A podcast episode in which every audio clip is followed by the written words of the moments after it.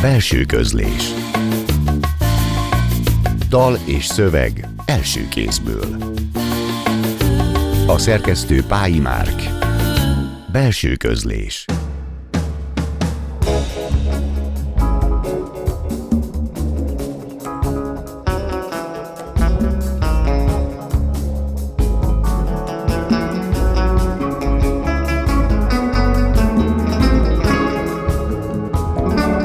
Jó estét kívánok! A Klubrádió zenés irodalmi műsorának mikrofonjánál Szegő János köszönti Önöket. A műsorban hétről hétre egy költőt vagy egy írót látunk vendégül, aki felolvassa megjelenés előtt álló szövegeit, és magával hozza megmutatja azokat a zenéket is, melyek élete vagy pályája szempontjából meghatározóak voltak. A mai vendégünk Tóth Réka Ágnes, költő és dramaturg. Nagyon szépen köszönjük, hogy elfogadtad a meghívásunkat. Jó estét kívánok, nagyon köszönöm szépen a meghívást. És a nulladik bevezető kérdésnek, milyen a viszonyod a két nevedhez, Réka Ágnes? Gyanítom, hogy az elsőre hallgatsz, a Rékára, de mégis ott van az az Ágnesség. És egyáltalán mennyien kérdezik tőled ezt a két nevűségedet meg? De ideig ez még sose oh. merült fel. Na, akkor még jobb Nem, a kérdés. persze nem, az van, hogy én igazából a rékát használom alapvetően, uh-huh. És az Ágnest az édesanyám adta nekem, mert ő Ágnes, és nagyon szerette volna, hogy ez valahogy öröklődik, és időben nem használtam, utána viszont rájöttem, hogy egy tótréka túl rövid, vagy túlságosan snasz ahhoz, hogy így használjam, és, és valamiért hozzá akartam passzítani, úgyhogy végig, végeredményben Tótréka Ágnes lettem, és azóta mindig ragaszkodok is hozzá, hogy ez így egyben legyen. És így is mutatkoztál be az előbb itt a Igen. kollégáknak, úgyhogy... De nem hív senki se Ágnesnek ettől függetlenül, hogy valaki megpróbálja, se? nem, uh-huh. szigorúan nem elhatárolódik ettől. És most már a költőt és a színházi alkotót is kérdezem, hogy mennyire van jelentősége a névnek, hogy valakit hogy hívnak, ugyanis a néven nevezés, vagy éppen az új név a kötetetbe, az ultrébolyába is egy visszatérő motivum, egy rövidet idéznék, és az Yves Klein című versetből. A történet a kisebbik szobában elfér, ahová nem rakunk más, csak a lomokat, nem nevezel a nevemen egy ideje, a kávé lefő reggel, és az acot nem oda dobom, ahova kellene. De minden esetre ez a név, ez mennyire fontos neked, mint színházi embernek és mint költőnek? Nekem nagyon fontos lett a nevem, és talán azért is, mert olyan nehezen tudtam vele így megbarátkozni, azt hiszem. Tehát eleve a Tóth, mint vezetéknév, azért így annyira tucat, vagy annyira, annyira hétköznapi uh-huh. volt, hogy egy időben nagyon szerettem volna megváltoztatni. Ez is egy folyamat volt, azt hiszem, ameddig így, így, így hozzászoktam ahhoz, hogy nekem ez a nevem, és ezt így szeretném használni. És most, amikor például tavaly összeházasodtunk a férjemmel, akkor ugye el kellett döntenünk, hogy mi történik a nevünkkel, vagy hogy mi történik az igen, enyémmel. egyébként akár az övével is, mert Vagy az, az övével is, ha úgy van, igen, az is lehetett volna, hogy akkor ő is felveszi a tótot, és végül rájöttünk, hogy igazából mindenketten nagyon szeretjük a saját uh-huh. nevünket, de egymást is, és viszont nem szeretnénk ezt így megváltoztatni.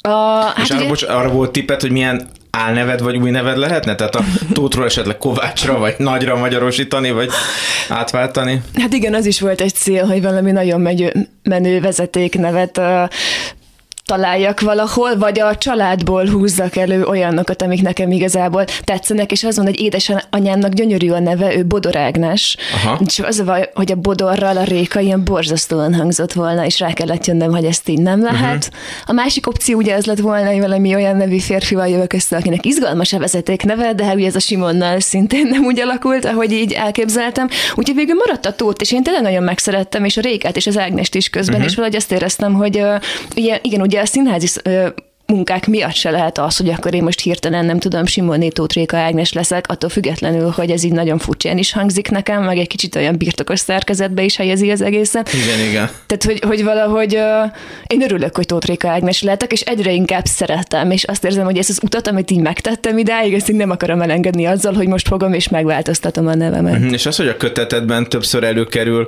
valaminek a neve, vagy valakinek a neve, az költőként foglalkoztat téged, hogy hogyan lehet egy nyelvet nevet adni valakinek, vagy egy nevet adni valakinek? Hát szerintem az, hogy hogyan nevezünk valakit, vagy milyen néven, ez mindig a viszonyunkat jelzi, és amúgy a, például az ilyen színházi utalás is szerintem, hogy a darabokban a szereplőknek a neve, uh-huh. vagy a figuráknak a neve, vagy ezeknek a vált változásai azok hogyan alakulnak, hogy ez mindig ilyen nagyon fontossá vált, azt hiszem, vagy fontos volt nekem, hogy ezek a nevek hogyan változnak, vagy hogyan cserélik az alakjukat. A névadás is egy gesztus, ugye?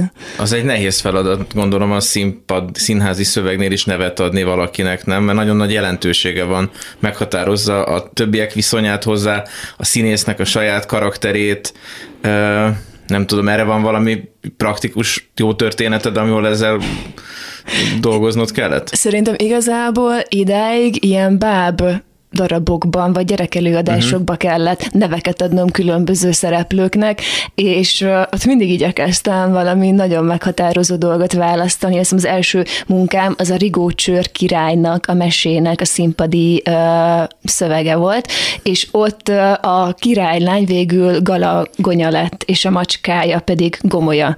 Oh. És ott azt éreztem, hogy tök jó, hogy ez a két G így uh, találkozik, meg hogy nem egyértelműen valami hétköznapi neve van, vagy női neve, hanem egy kicsit így el tud távolodni attól, hogy ez egy ilyen metafora lesz azzal, hogy nem egy, nem tudom, egy sima Anna, vagy Réka, vagy Ágnes lesz. Viszont amikor volt a kishablány, akkor ott a kishablányt Linának neveztem el, és ez pedig azért, mert a dédnagymamámat Karolinának hívták, és én nagyon szeretem ezt a női nevet amúgy. Ez egy nagyon szép név, igen. És a Bece neve Lina volt. Uh-huh és amúgy is szerintem egy nagyon szép név, és azt éreztem, hogy tök jól működik egy szöveg. Én kiskoromban Kemény Henrik nevéről hittem azt, hogy ő is egy bábfigura maga, mint ahogyan az ő általa játszott báb, bábos név volt. Ebben az előbb idézett kis versben, részletben vagy strófában, ez a rím, ez véletlen? Vajon, hogy nem nevezel a nevemen egy ideje, a végén pedig, ahogy hogy kellene? Mert van egy interjú veled, ahol arról beszélsz, hogy annyi rímet kellett írni már szinte ipari mennyiségben színházi darabokba, hogy itt nem akartál volna a kötetbe rímelni.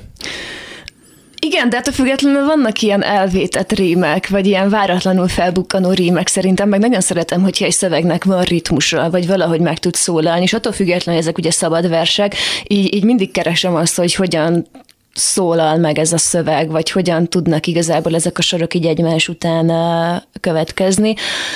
Ott a rímekkel kapcsolatban meg tényleg annyi, hogy ha mondjuk valaki ír több ilyen báb darabot, előadás szöveget, nem tudom mit, akkor az van egy idő után, hogy annyira sok dalszöveget is kell írni, amit én amúgy nagyon szeretek, csak hogy valahogy nagyon így ismétlőnek egymás után, uh-huh. kell egy találkozós dal, egy utazós dal, egy nem tudom milyen dal, és akkor volt egy időszak, amikor nagyon sokat dolgoztam bábszínházban, és, és akkor nagyon sok ilyen szöveget írtam, és ott például annyira ki is ürültek ezek belőlem, hogy mindig úgy megörültem, hogyha valami teljesen más formát használhattam. Most kell egy felolvasós vers, vagy egy felolvasandó vers, és meg is kérném Tóth Réka Ágnest minden nevével, hogy olvassa fel az első versét a belső közlés mai adásában.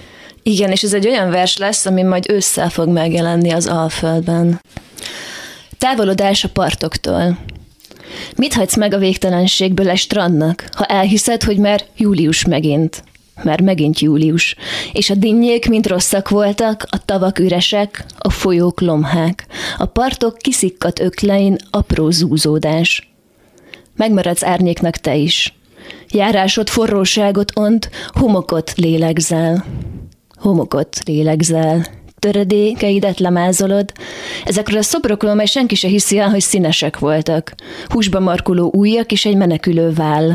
Kihúzod ezt a részt az elbeszélésből, és a csempére helyezed a mozdulatod. Így viszem magammal, amit itt kellene hagyni. Amit itt kellene hagyni, annak mond, hogy a dobozok még zárva vannak. A dobozokhoz nem nyúlt senki. A dobozok valójában nincsenek. Csak elhitették velük, hogy legyen mitől félnünk. És ez is a július hibája. És ez is a július hibája, ha átszerkezted a mondataimat, és kicseréled az igekötőket, és magaddal viszed őket egy másik kontinensre, ahol kétféle múlt időt használnak, ez a tetőterasz csak egy kifaragott oltár. Ez a tetőterasz csak egy kifaragott oltár, amit sosem használtak. Reggelente a szélben állok, hibiszkuszok levecsorok szemembe, és nem tudom, hol van a történet közepe. Most add oda őket. Most add oda őket, amiket a kövek alá ástak el, amiket a szobrok belsejébe rejtettek, az üvegfalak mögé, az orhideák mögé, hogy megtanulhassam végre a menekülés koreográfiáját.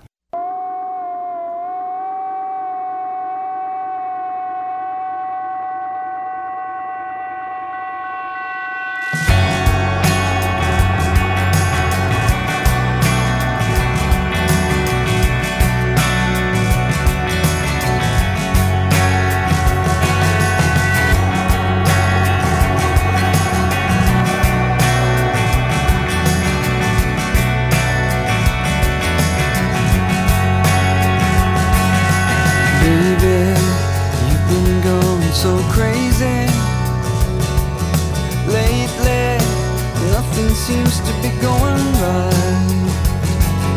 So low, why'd you have to get so low? You're so, you've been waiting in the sun too long.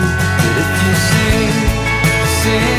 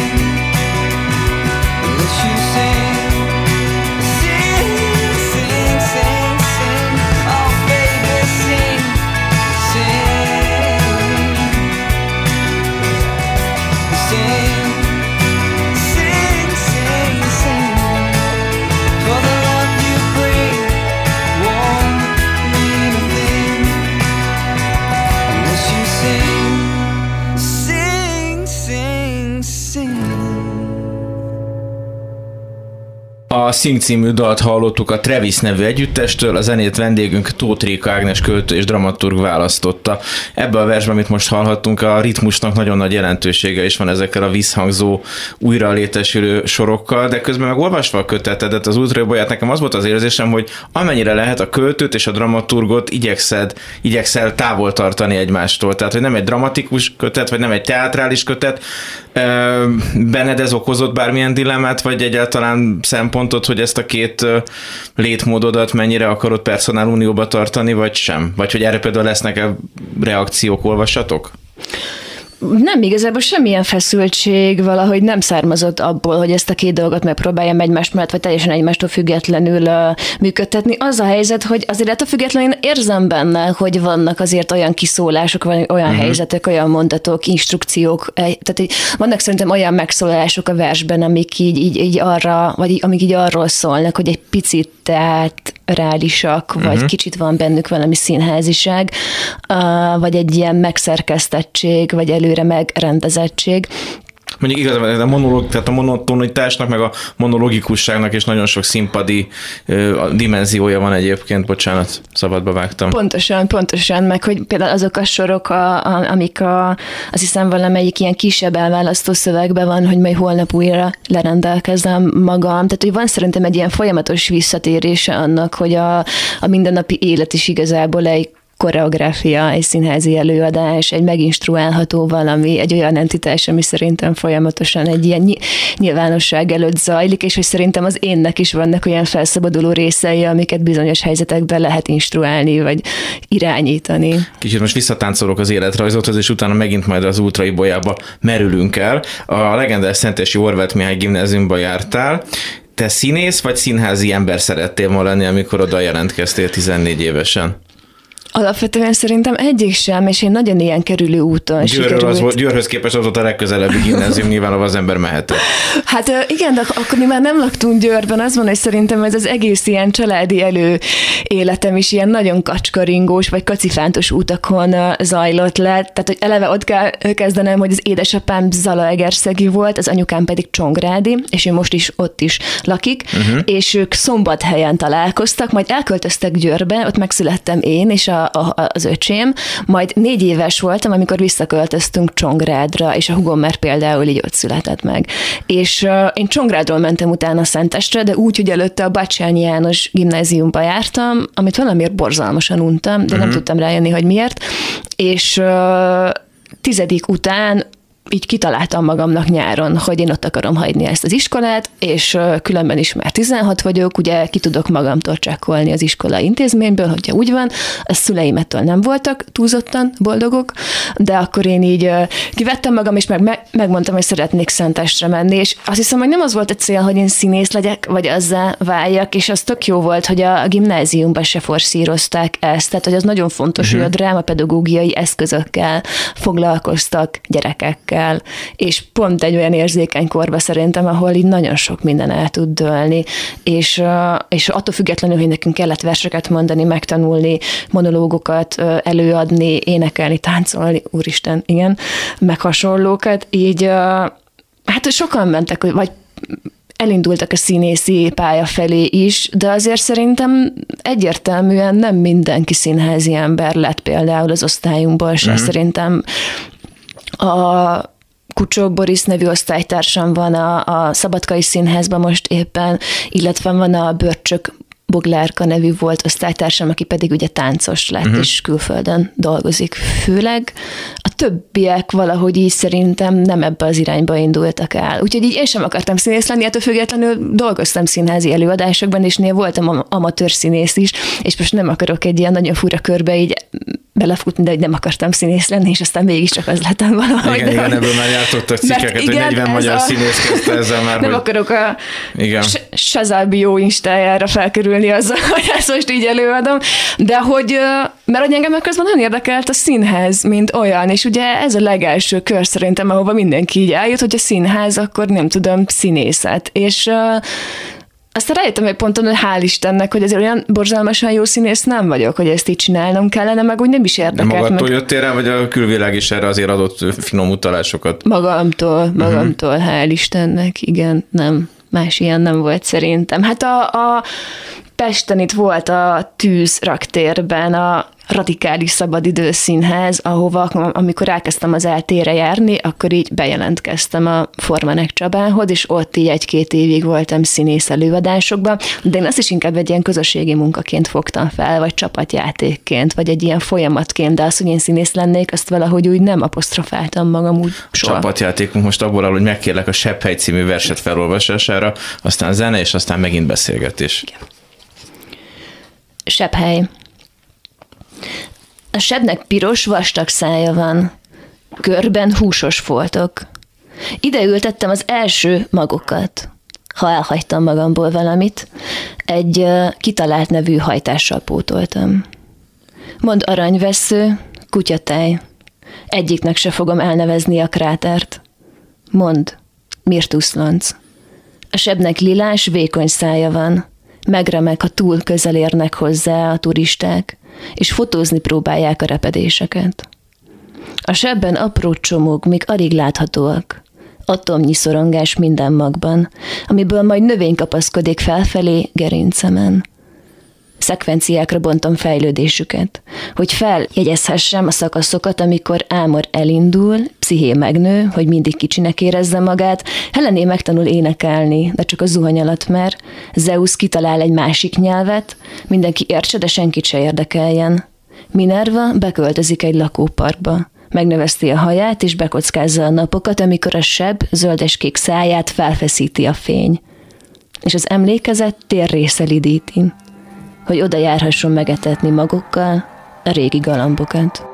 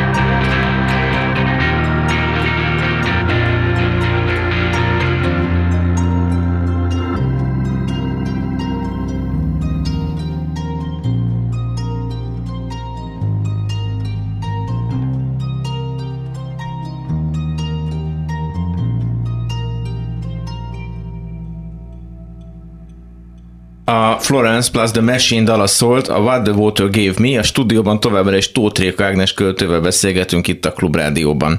Ultraibolya című köteted, legalábbis számomra, hogy a félúton lenne a konceptuális és a nem konceptuális kötet között. Itt arra gondolok, hogy többféleképpen is olvasható, vannak benne erős tartóoszlopok, nem ciklusok, de olyan motivikus versek vagy címek, amik egy-egy struktúrát adnak, akár növénynevek, akár állagok, és vannak ezek a cím nélkül úgy átfutó versek, és vannak versek, amikben van központozás, és vannak, amikben pedig nincs központozás, úgyhogy a triviális kérdés, mennyire könnyen adta magát ez a szerkezet, és ebből a szempontból a dramaturgiai éned mennyire kellett, hogy megnyilvánuljon egyáltalán az az én, aki beszél ezekbe a versekbe, az mennyire volt számodra rögzítve, vagy mennyire nyitott. Tehát ezt a kis érettségítételt adnám neked át. Így hogy akkor- Igen.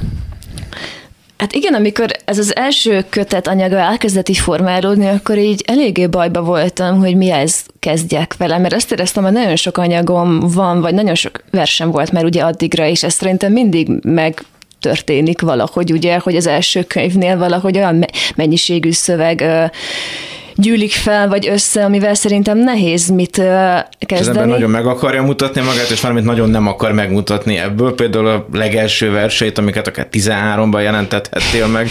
Bocsánat. Igen, igen, is egy kérdés volt, ugye a régi versekkel mi legyen, vagy ez így hogyan uh, legyen benne, vagy ne legyen benne.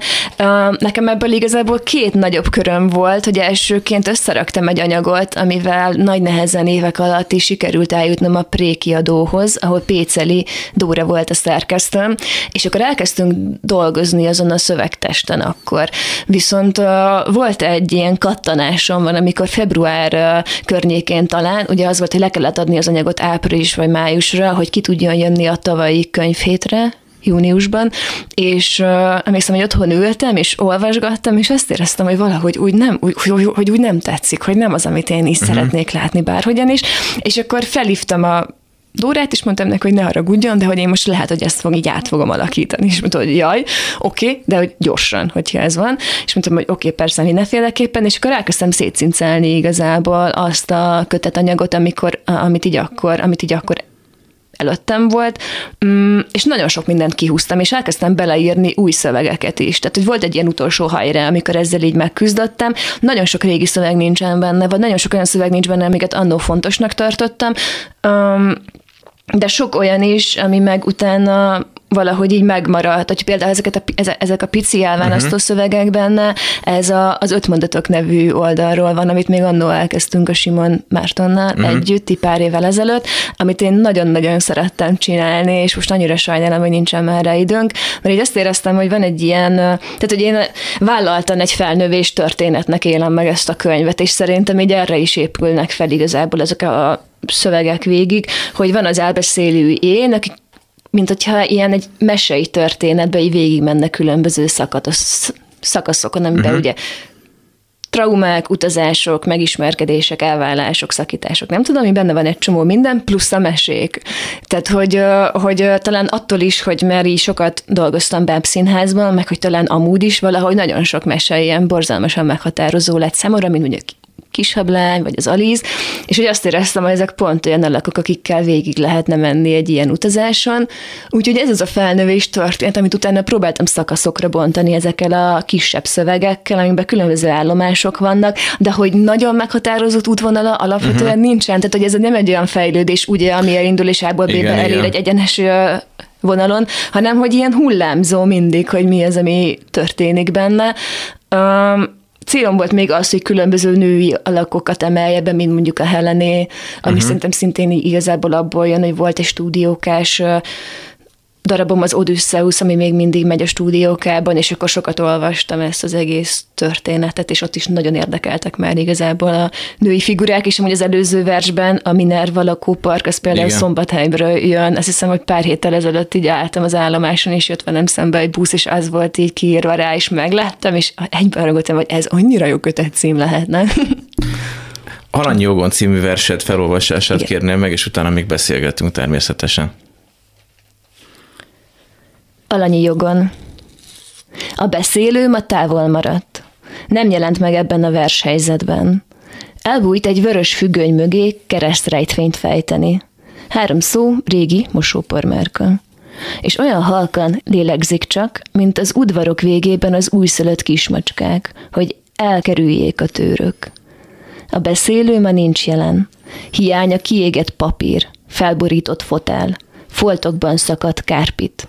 Egy nappali, amit úgy hagytak ott, mintha még mindig élne valaki akire papucsok és hamutartók várakoznak. De ebben a versben nem veszi fel senki, és nem hamuzik bele, mégis egyre koszosabb.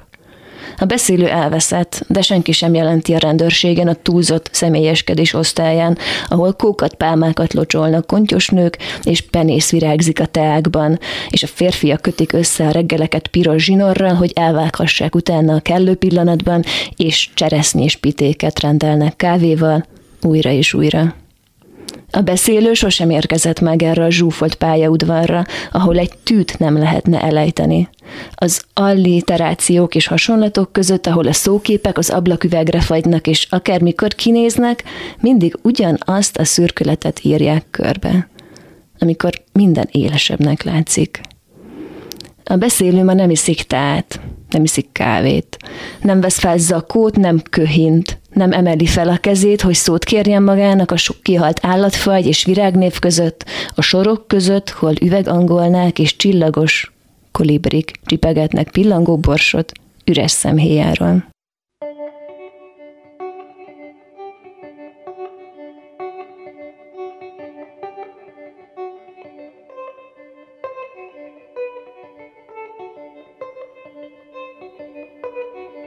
She,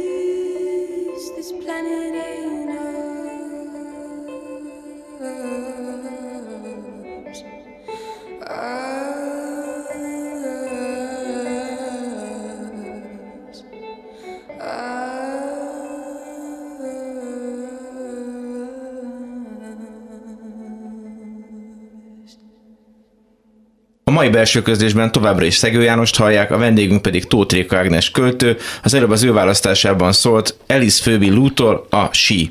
Nekem még azt tűnt fel a kötetedben, hogy a hajnal és a reggel nagyon meghatározó motivum. Nem tudom, hogy ez például szándékos-e, vagy ez olyan, amit már az ember kiolvashat magának szabadon egy kötetből. Nem, abszolút, szerintem nagyon sok vershelyzetem van, ami így A akkor... rózsaújú hajnal, ha már a. Igen.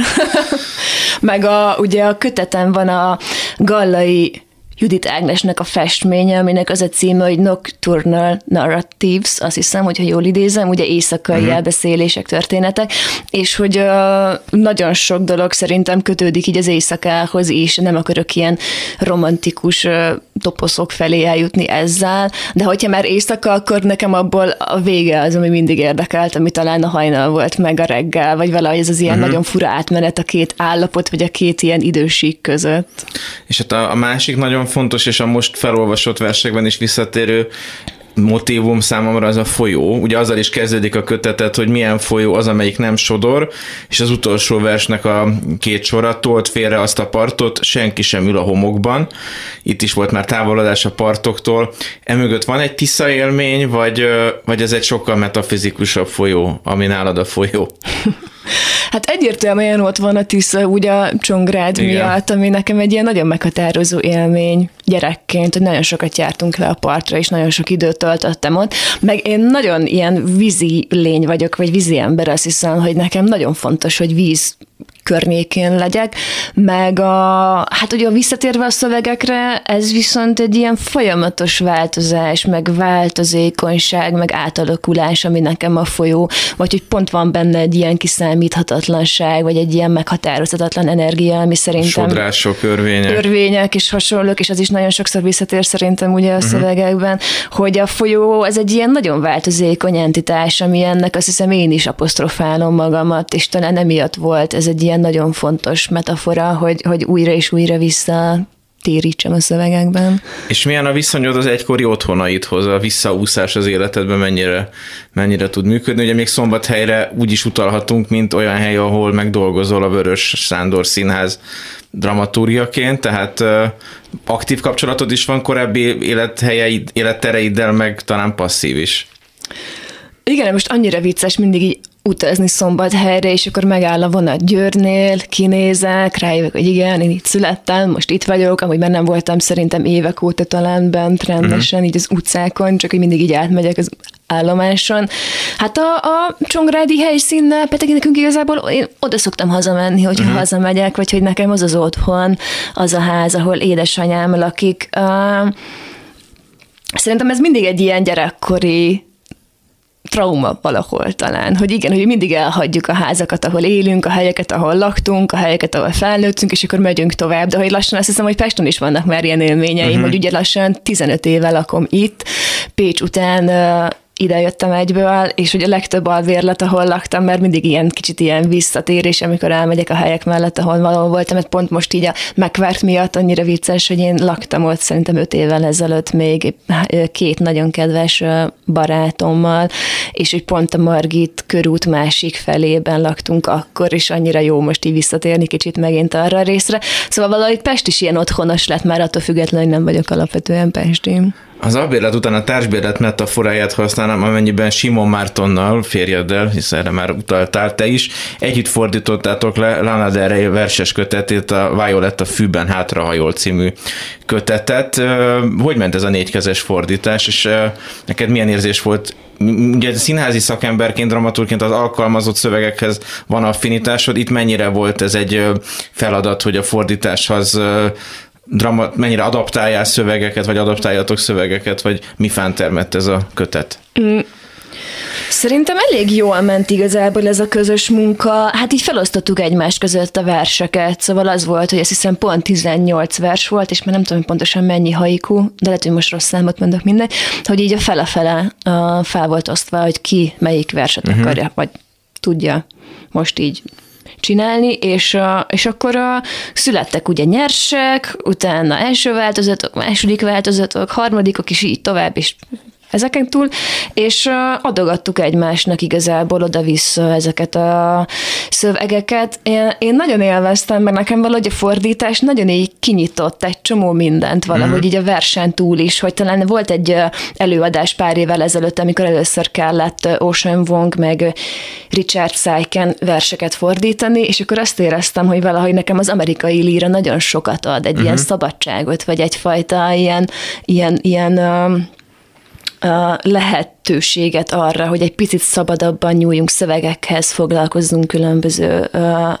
sorokkal, mondatokkal, képekkel akár, és örültem, amikor ez a felkérés megtalált, mert én nem úgy nagyon szeretem Lana uh-huh. Del Rey-t, mondjuk persze emiatt borzalmasan szorongtam is, hogy ez majd hogy fog alakulni, meg mennyire lesz majd nehéz, meg azért az ő hangja szerintem egy ilyen nagyon egyedi vagy speciális uh, hang, és, uh, és ezt ugye, mint minden ilyet átültetni magyarra, azért, azért nem volt annyira könnyű, hogy valahogy azt is éreztük, hogy muszáj egy olyan hangot megütnünk vele, ami nem teljesen az övé, de hogy valahogy hasonlít hozzá, mert hogy mindent, amit egy az egybe szeretnénk így lefordítani tőle, az valahogy magyarul nagyon bénán, vagy ilyen banálisan hangzott. Úgyhogy, úgyhogy talán ez az ilyen Lana Del Rey magyar hangjának az összerakása, megtalálása, kitalálása volt szerintem a cél. Attól függetlenül, hogy nem változtattunk meg semmit így a versekbe, tehát Mhm. ugye nincsenek átírások ezekben a fordításokban, meg semmi hasonlók. A Marci nagyon sokszor mondta nekem, hogy ha én egy picit is olyan szövegekkel jöttem, hogy ez nagyon szép, de hogy ezt írjam meg én magamnak egy külön versben, de ez nem az, amit ez a vers szöveg itt éppen Most már mond. szép hűségesnek kell lenni, a szép hűtlenségkora lejárt, hogy Rába György nagyszerű monográfiájának a címét idézem, hogy Petőfihez mi a viszonyod, azt fogom kérdezni tőled, de előbb hallgassuk meg az utolsó verset Tóth Réka Ágnestől, és utána az utolsó zenét a Patti Smith Group Dancing Barefoot című számát. Lassacskán ballagott. Minden Pesten történt, ahogy mindig. A kerületek nyitott ketrecei, az elszabadult éjszakai állatok és a pultok indái. Minden éjjel világos volt, nem sötétedett be soha. Mi vittük a holdat kézben és szájban, felhőket vetkőztettünk le az üres kamrákban, kristályszürkében előhívott mozdulatokig. Mindenki tejködből van, de valódibb, mint a nappal kiöntött és fröccsöntött formái. Ha tavasz volt és a szabadban jártunk, álmaink belőlünk ettek az út alatt. Én is ott jártam. Székeken és pultokon maradt a készfejem is vállam. Mellettem mindig más, akivel csillagot választani lehet, ha csillag lenyelhető és megiható és gyomorban tárolható, fejből kivonható, emlékekből kivágható, sejtekből elő kaparható, a legrosszabbkor görcsbe, a legjobbkor semmibe ugrasztható. Hogy válaszunk magunknak egy új csillagot, ha a csere bogár már kihalt, és a lovak elszöktek, az üres autóúton vágtatnak a gátak felé, nem állítja meg se fűzfasíp, se itatóvájú. Ha tavasz volt, és a szabadban jártunk, és az álmaink belőlünk ettek az út alatt. Harangok kongtak, mégsem mentünk haza. Az utcák lassan ürültek, mint a lefolyók. Visszatérve csak a nappal vert minket, reggel ágyazott meg hideg paplanok között, és a tető teraszon. Emlékszem? Egyik felhőt se ismertük fel. Még újra világos nem lett az éj, kék bársony az este, és fáradtak az őzikék. Válasz magadnak egy csillagot, hát ha valaki más is ugyanahoz az emlékhez akar visszajutni. Válasz magadnak egy új csillagrendszert, lustább napot és színezhető holdat. Válasz magadnak, és ne aludj el. Mindent beszennyezett már a fény. Majd tavasz lesz akkor, és a szabadban járunk, álmaink belőlünk esznek az út alatt.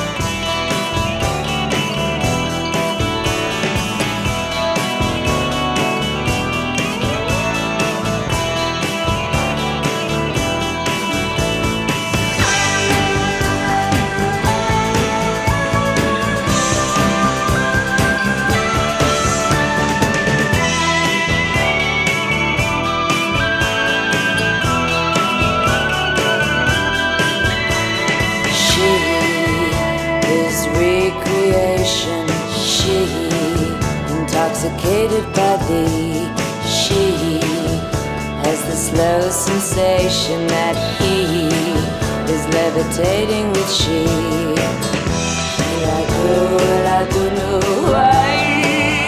I spin so ceaselessly till I lose my sense of gravity.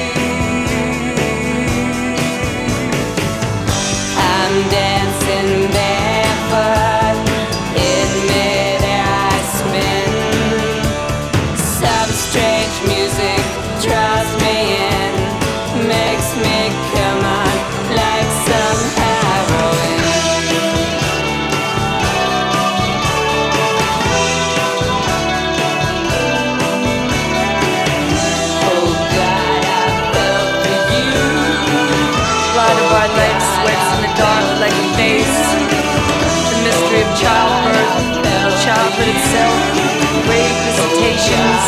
What is it that calls us? Why must we pray screaming? Why must not death be redefined? We shut our eyes, we stretch out our arms and whirl in a pane of glass. An asphyxiation, a fix on anything. The line of life, the limb of a tree, the hands of he, and the promise that she is blessed among women.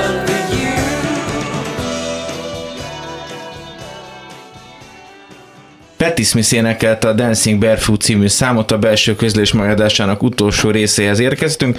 Tóth Rék Ágnes költővel mindjárt a zenékről is fogunk beszélgetni, de egy mondat erejéig azért álljunk meg egy szóra, és beszéljünk erről a átiratról. Ez a Petőfi szerintem egészen csodálatos versenynek egy kettős átirata.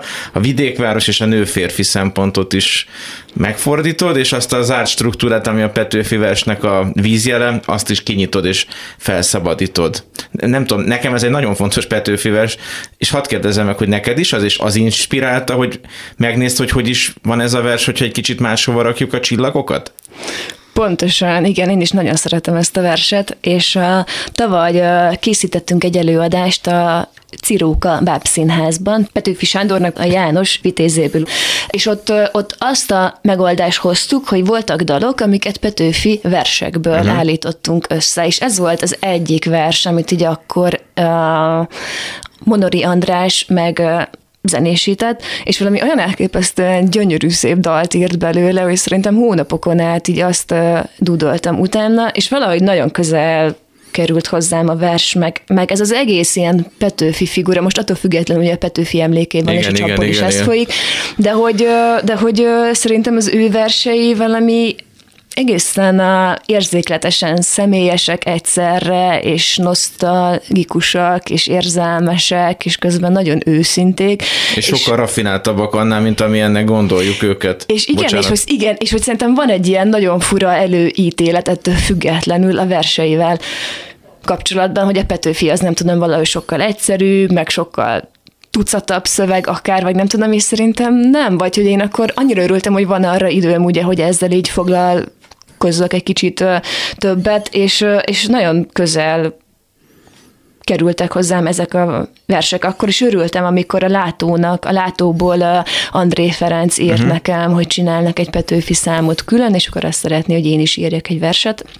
És igazából arra lett ez a vers, akkor uh-huh. nem tudom, tavaly, vagy most valamikor januárban talán. És röviden még azért a zenékről beszéljünk egy kicsit. Kíváncsi voltam, hogy hozol le Lana Del Rey-től zenét. Kustos Júlia volt múlt héten a vendégünk, ő hozott kettőt is, helyetted is. Úgyhogy tőle csak azt kérdezem, hogy miért ezeket a zenéket hoztad. Igen, annyira adta volna magát, hogy én is hozok uh-huh. egy lanát, és végül úgy döntöttem. Csak hogy nem Lanának hívod, így szeretnék. per Lana. Jó. Hát most már ugye ezek után Persze, így, én most már oké. meg tudom magamnak engedni Így van. Lana Del Rey. Nem, hogy közben, igen, Beszéljünk akkor Pettiről, Travisről, Florence-ről és Alice Phoebe-ről, tehát hogy ezeket miért hoztad? Mert a Florence and the Machine nekem igazából egy ilyen nagyon régi nagy kedvencem, uh-huh.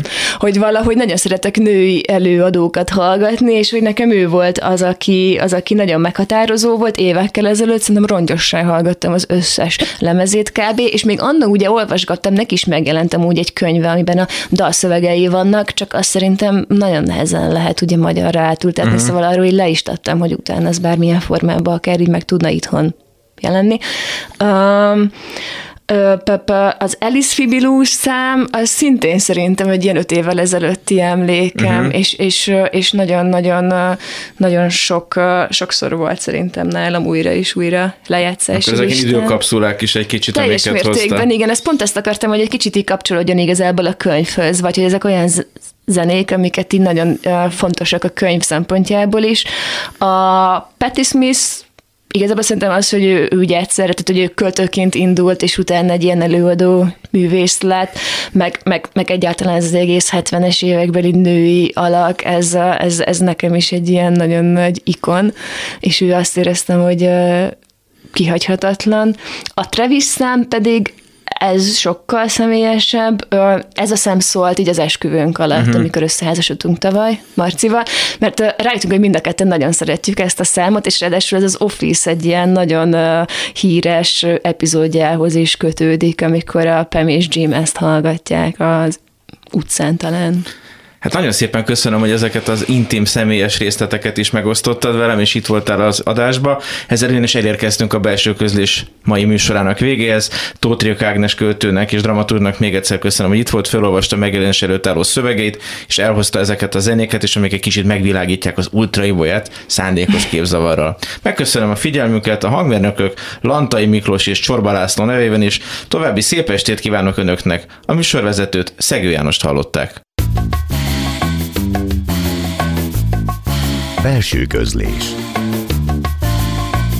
Dal és szöveg első kézből. A szerkesztő Pályi Márk. Belső közlés